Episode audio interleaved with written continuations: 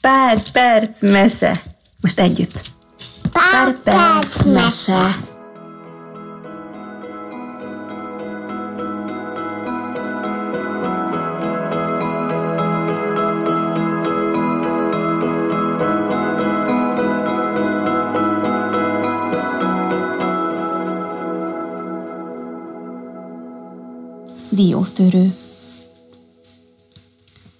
Marika az ablakban ül, és álmodozva nézi a hópelyheket, melyek puhán hullanak a fehér hótakaróra. Karácsony este van. Odalent mindenki a karácsonyi előkészületekkel van elfoglalva. Marika már nagyon kíváncsi, de a mamája csak akkor engedi meg neki és bátyjának, Fricinek, hogy megnézzék a karácsonyfát, amikor már minden elkészült. A konyhában a töltött pulyka már a sütőben sül. Cukormáz díszíti a különféle formájú sütiket. Van köztük csillag, angyalka és karácsonyfa is. A konyhaasztalon a nagy tálak telis tele zöldségekkel és mártásokkal. Csodálatos illat lengi be a konyhát. Marika és Frici már alig tudják kiverni, hogy megkóstolják ezt a sok finomságot.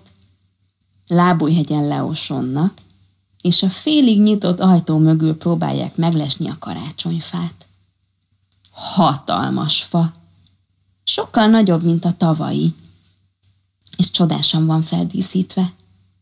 Az ágakon csillogó gömbdíszek mindenféle méretben és színben, aranyszalagok, savanyú cukorból nyalókák és különböző vicces figurák. Ám Marika és Fici csak azt figyelik, mi van a karácsonyfa alatt ajándékok. Marika észrevesz egy babát, helyes rózsaszín ruhácskában, egy babakocsit és egy kis esernyőt. Lehetséges, hogy ez mind az övé. Frici biztosan a nagy játékvonatot kapja, és a katonaruhát a fakarddal. A játékok körül van még sok más meglepetés is, és egy hatalmas halom cukorka. Marika és Frici annyira izgatottak, hogy teljesen megfeledkeznek róla, hogy még nem szabad lejönniük. Nagy lelkesedéssel rohannak be a szobába. Lebuktatok, kis gézengúzók! kiáltja a mamájuk. Próbál szigorúan nézni, de amikor meglátja a gyerekek boldog arcát, már nehezen tudja elrejteni mosolyát. Csengetnek. Drosselmeyer bácsi! Kiáltja Marika és Frici egyszerre. Drosselmeyer bácsi nem igazi nagybácsi, hanem a papa jó barátja. Ráncos arcával kisé furcsán fest, de a szeme elevenen csillog. Vidám színekben pompázó ünnepi öltönyt visel, szinte teljesen kopasz fején pedig parókát nagy, fehér göndörtincsekkel. Marika és Frici imádják őt. Drosselmeyer bácsi nem csak izgalmas történeteket tud mesélni, hanem nagyon okos és ügyes is. Minden karácsonykor különleges ajándékokkal lepi meg őket, melyeket ő maga készít. Idén egy csodás kastét kapnak tornyokkal, zászlókkal és az ablakokban apró babákkal. Ha elfordítjuk a kulcsát, zenélni kezd, a babák pedig táncra perdülnek. Csak táncolnak és táncolnak, mindig ugyanazt a táncot, ugyanarra a dallamra. Marikának nagyon tetszik, de Frici hamar megunja. Inkább valami olyasmit szeretne, amivel valóban játszani lehet. Az ólomkatona hadsereg, amit Drosselmeyer bácsi külön neki választott, már sokkal izgalmasabbnak tűnik. Marika is kap egy katonát, de csak egyet. Nagy feje van, fogai hatalmasak. Ez nem csak egy egyszerű katona. Közli veled Rosselmeyer. A fogaival igazi diót lehet törni. Próbál csak meg! Marika rögtön kezébe veszi a diótörőt, és feltör vele néhány diót. Gondosan kiválogatja a legkisebbeket, hogy barátjának ne kelljen túl nagyra nyitnia a száját. Frici is szeretné kipróbálni, ám ő nem olyan óvatos, mint a húga. A fellelhető legnagyobb és legkeményebb diót teszi a katona fogai közé. Krak! Bajós roppanás hallatszik, és a diótörő első három foga letörik. Most aztán egészen furcsán néz ki. Nézd meg, mit csináltál! Marika elpityeredik. Úgy tűnik, mintha diótörő szeme is nagyon szomorú lenne.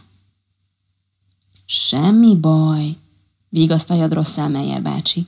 Holnap megjavítom, de ma este ünnepeljünk. Marikának már elment a kedve az ünnepléstől. Örül, amikor végre véget ér az este, és hazamennek a vendégek. Nagyon óvatosan, nehogy fájdalmat okozzon neki. Felviszi a szobájába, és az ágya mellé helyezi diótörőt.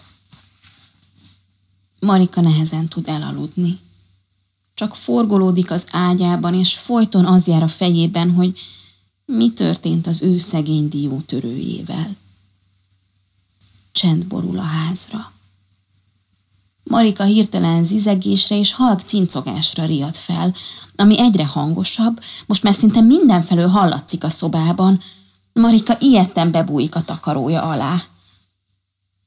És ekkor valami csodálatos dolog történik. Egy villanás borítja fénybe a hálószobát, és Marika körül minden forogni kezd. Érzi, ahogy egyre kisebb lesz, olyan kicsi akár a babái. Most már azt is látja, honnan jön az izegés és a cincogás. Óriási egérhadsereg menetel át a szobáján az egér király vezetésével. A királynak apró üvegszeme van, félelmetesen hegyes fogai, fején pedig nehéz aranykorona.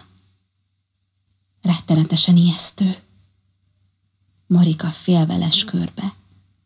Bekerítette az egérhadsereg, nincs hová menekülnie. Támadás! Kiáltja valaki harsányan Marika mögött. Diótörő az. A fogazata újra épp, mögötte pedig Marika babái, plüsmackói sorakoznak fel, valamint Frici ólomkatona hadserege és játékvonata. Mielőtt Marika felfoghatná, mi történik, az egerek és a játékhadsereg egymásnak rohannak. Marika babái hősiesen védekeznek, de nem képesek megbirkózni a rettenetes egerekkel. Úgy tűnik, hogy a játékhadsereg hamarosan elveszíti a csatát. Marikának tennie kell valamit, amilyen gyorsan csak tud, Frici szobájába rohan, hogy megkeresse a fakardját. Minden erejét összeszedve odadobja a kardot diótörőnek, aki épp farkas szemet néz a szörnyű egér királlyal. Diótörő elkapja a kardot, és egy erőteljes döféssel leszórja az egér királyt. Hangosan rikácsolva és vinnyogva fúj visszavonulót az egér hadsereg. Marika és babái megkönnyebbülten lélegeznek fel. Köszönöm, Marika, szól halkan diótörő. A segítségeddel végre legyőzhettem a rettenetes egér királyt. Végre megtörhet a varázslat. Tudnod kell, hogy nem mindig voltam ám én fabábú. És elmeséli a hihetetlen történetet, hogyan lett belőle diótörő.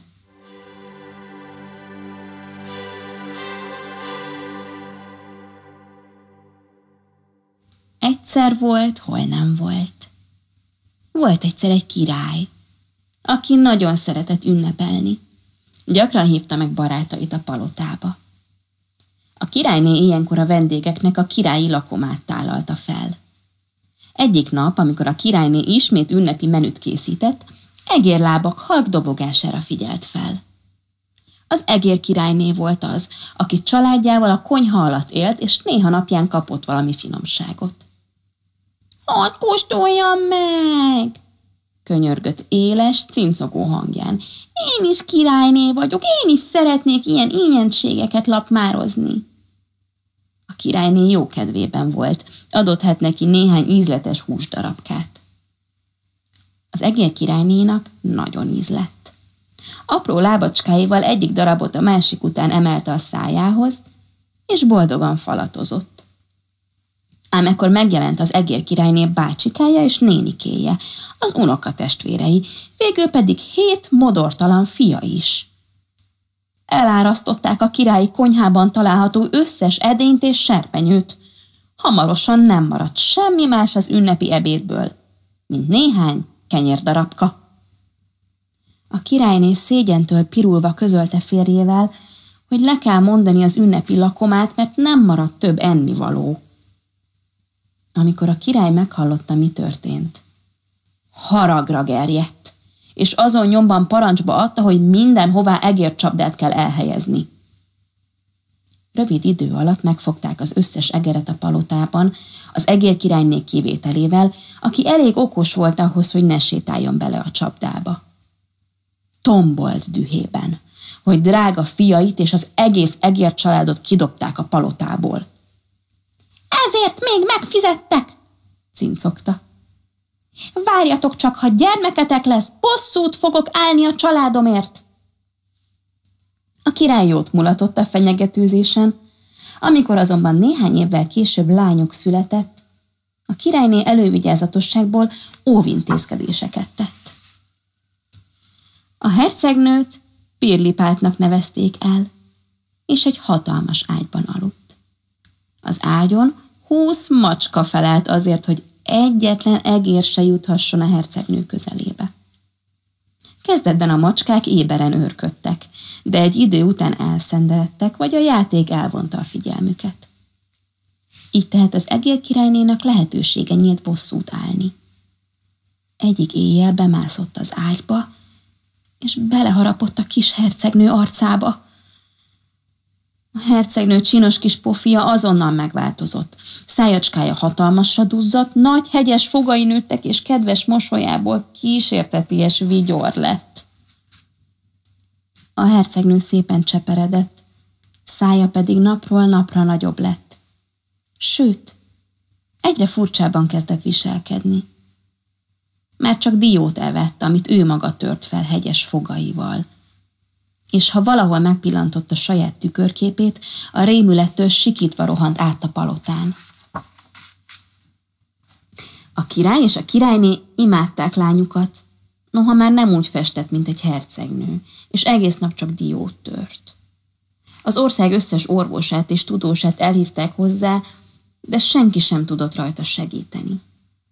Aztán egy nap egy öreg hölgy érkezett a királyhoz, azzal a jóslattal, hogy a hercegnő akkor változik majd vissza hercegnővé, ha egy fiatalember feltöri neki a fogával az ország legkeményebb dióját, és a kezébe is adja anélkül, hogy megijedne az arcától.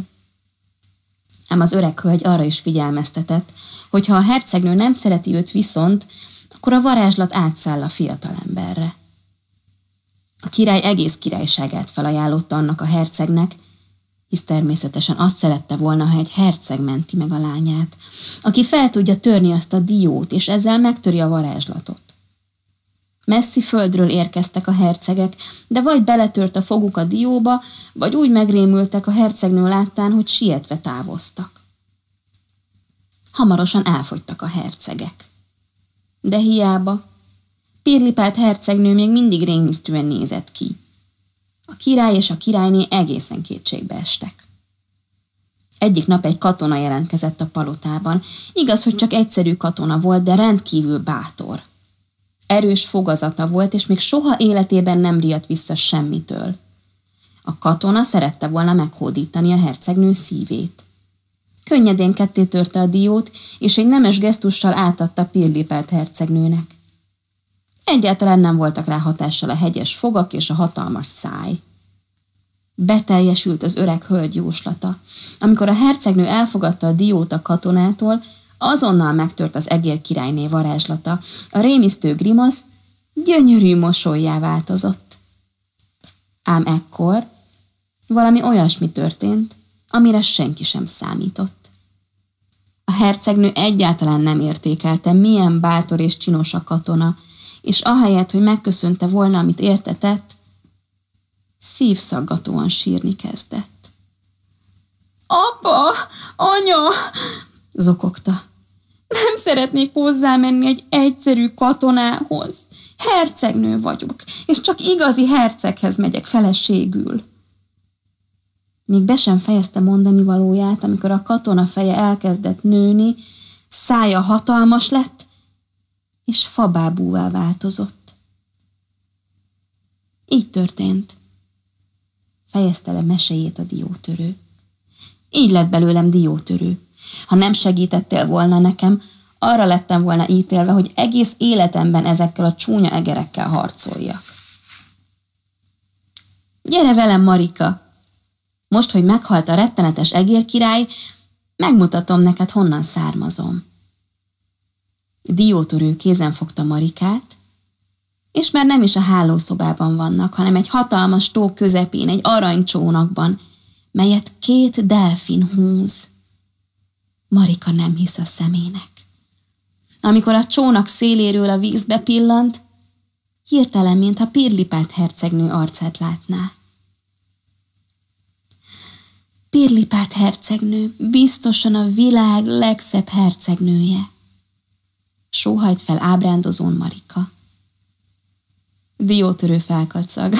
Akit a vízben látsz, az nem Pirlipát, Marika, hanem a te tükörképed. Marika nagyon élvezi a csónakázást. Húsz apró vicces falucska mellett hajóznak el. A házak játékházakra hasonlítanak, de a fákon nem gyümölcsterem, hanem cukorka, amerre csak elhaladnak az emberek újjongva integetnek nekik. Olyan az egész, mint egy hatalmas ünnep. Megérkeztünk! Kiált fel büszkén diótörő, amikor a ködből egy hatalmas palota körvonalai tűnnek elő. Csodásan díszített tornyok színes zászlókkal, melyek vidáman lobognak a szélben. Hasonló ahhoz a kastélyhoz, amit Marikáék Drosselmeyer bácsitól kaptak karácsonyra, de mintha ez a palota a felhők közt lebegne. A diótörő még azelőtt kiugrik a csónakból, hogy biztonságban partot értek volna. Siess, Marika!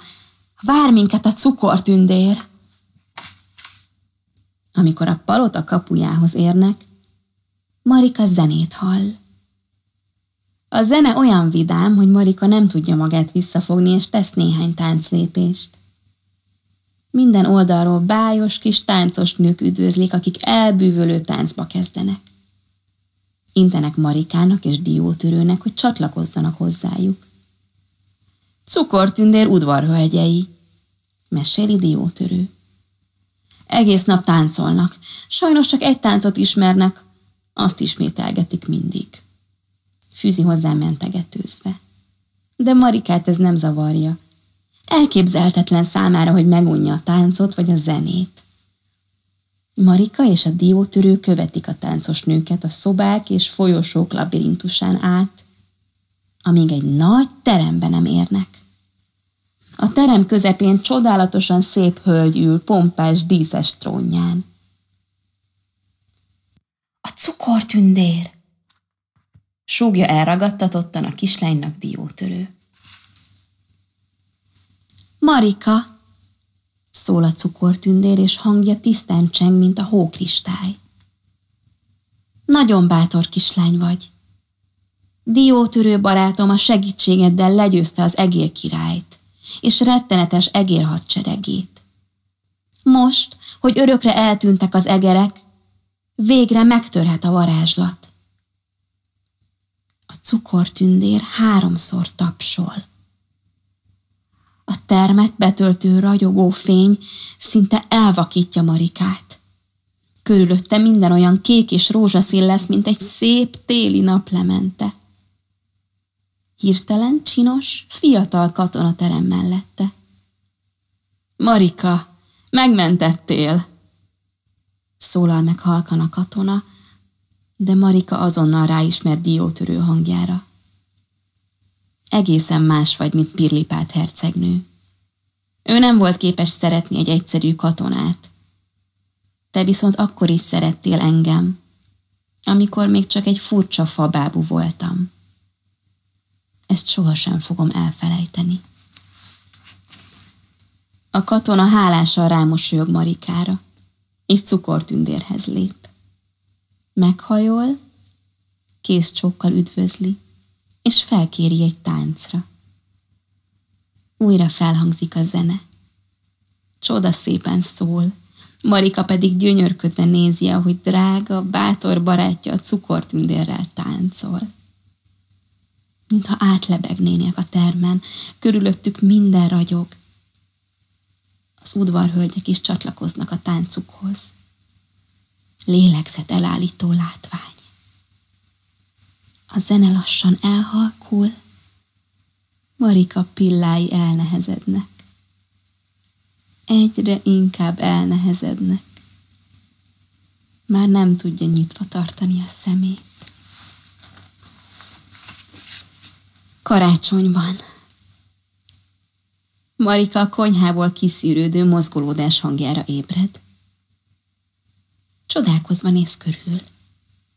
Már nem a cukortündér kastélyában van, hanem otthon fekszik a saját ágyában, és újra akkora, mint régen. Csak álmodta volna az egészet. Ekkor Marika az ágya lábánál megpillantja diótörőt. Milyen furcsa. Már nincsenek letörve a fogai. Picit olyan, mintha nevetne. Odalent Frici a karácsonyfa alatt játszik az ólom katonáival. Milyen különös, morogja, amikor meglátja Marikát. Tegnap este mindegyik új volt és csillogott, most meg annyira leharcoltnak tűnnek, nem tudod, mi történhetett velük? Marika elmeséli Fricinek az egész történetet, az egér királlyal vívott harcról, Pirlipát hercegnőről és cukortündérről. Frici mosolyogva néz a kislányra. Az egészet csak álmodtad, Hugi. Ám Marika jobban tudja. Megsimogatja diótörőt, és halkan azt kívánja, hogy ezentúl minden karácsony este ilyen varázslatos legyen, mint ez.